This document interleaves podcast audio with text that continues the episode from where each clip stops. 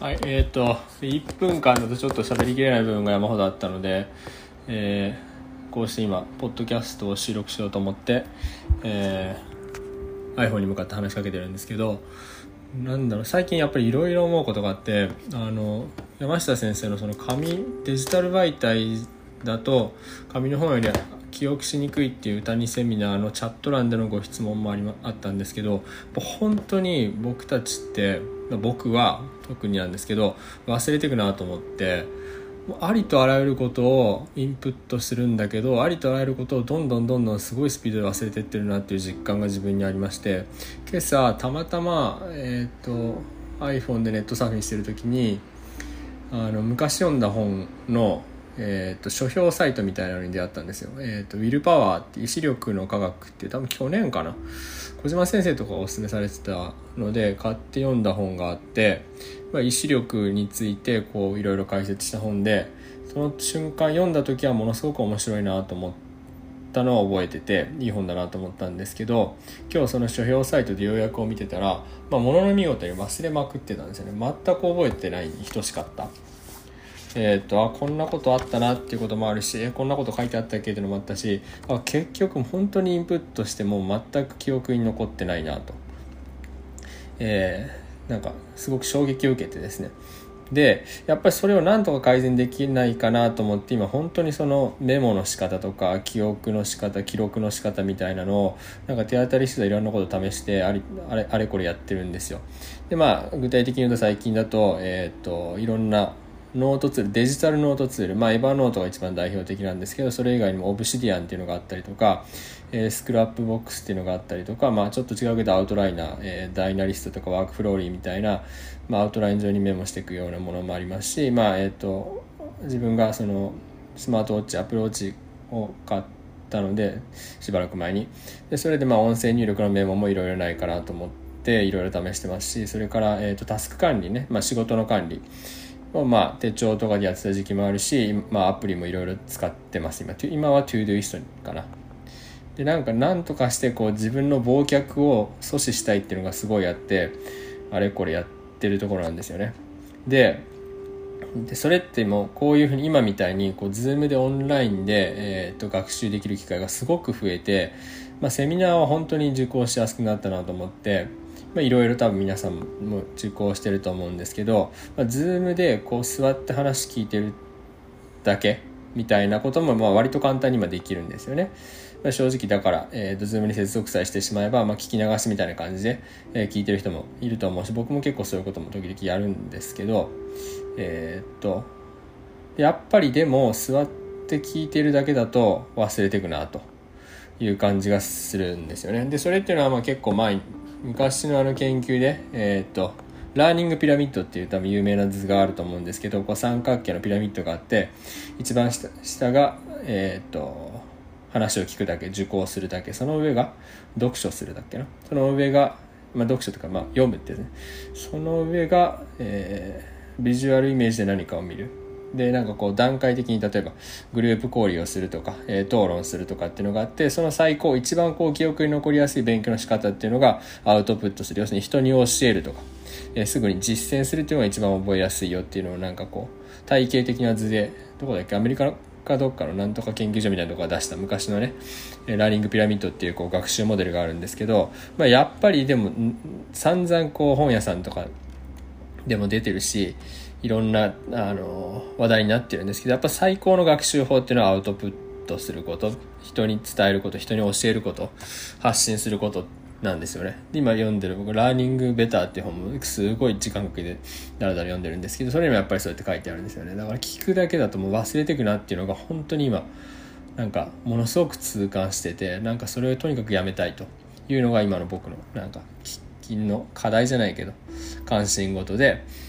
です。で、まあ、こういうふうに、まあ、ズームズームじゃないけど LINE で、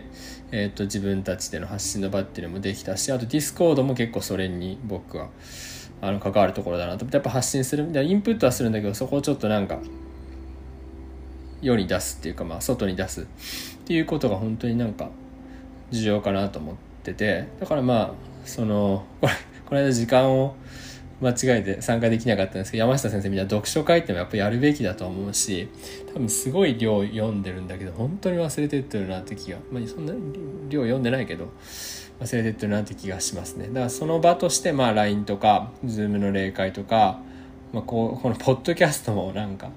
一人でもこうやって録音できるからこうやって喋るだけでも結構僕は意味あるのかなって気もしててはい。っていうのが今なんかこうなんとか学習効果を高めたいということをずっと思ってますね。で、ディスコードに関しては僕、まあ自分始めたいって言ってわーわー言って皆さんに参加してもらったんですけど、1日 1, 1つ以上発信するってまあ決めてて、で、発信してってるから、これはこれで結構僕自分にとってのなんか、学習ログとか作業ログ、作業記録として残ってるんですよね。だから、なんか学級通信書くときとか、まあ、ズームで例会やるときとかっていうのも、まあ、ネタっていうか自分のネタ帳みたいな感じにも使える感じしてて。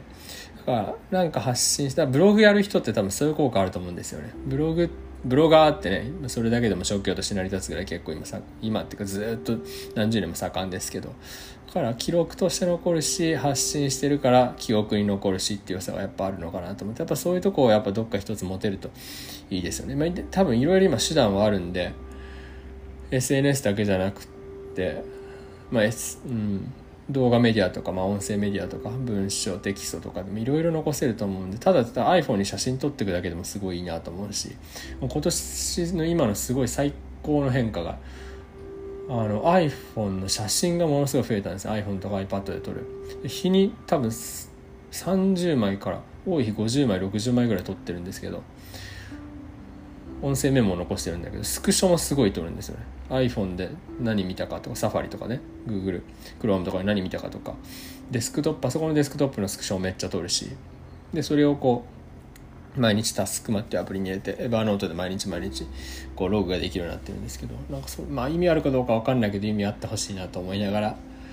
やってますよね。でもやっぱそうするとその生活の解像度が上がるっていうかね日中の生活とか、まあ、インプットの何やってるかっていうこれは意味があるのかなって気もちょっとしてますね。でだからまあそのこの間えっ、ー、と兵藤先生かな？ディスコードでも発信されてたんですけど僕兵藤先生がその、えーと、ロイロノートの研修やるからっていうことであのオンラインズームで一度、まあ、お伝えしたことがあるんですよねでそのために僕も僕自身も勉強したしですごい勉強になったし喋ったからよく覚えてるんですよね自分のその勉強したことが。で兵藤先生もそれを多分校内研修やられたんですけど多分一番勉強になったのは兵藤先生なんですよね。兵藤先生はもうものすごくいろいろノートに窒出したと思うしそれで。だからでそういうことをなんかもっと手軽にズームとかでやればいいと思っててだから今度後藤先生が多分ねアイデア出されたと思うんですけど今度のそのズームのスノーバンドの例会の時は一人一つ講座みたいなのを持って5分とかでいいのでなんか勉強したことアウトプットした方が多分お互いにものすごい学びになるんじゃないかなという気がしますよねだから講座って言ってもそんな大したものじゃなくてもいいのでなんか読んだ本でもいいですしどんなことでもいいんだけどなんかできたら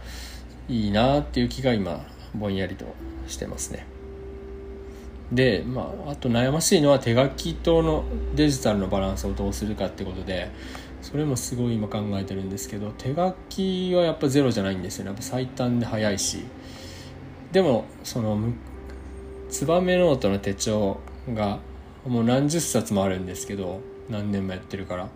見返さないんですよねはっきり言って。山下先生ともなんか昔お話したんですけど全くその見見返さないから山下先生はスキャンスナップに入れたって話もされてたんだけどこれからどうやって取っていこうかなと思ってやっぱそうするとデジタルの方が検索性っていうのは高いし死蔵しにくいっていうかねアーカイブとしうん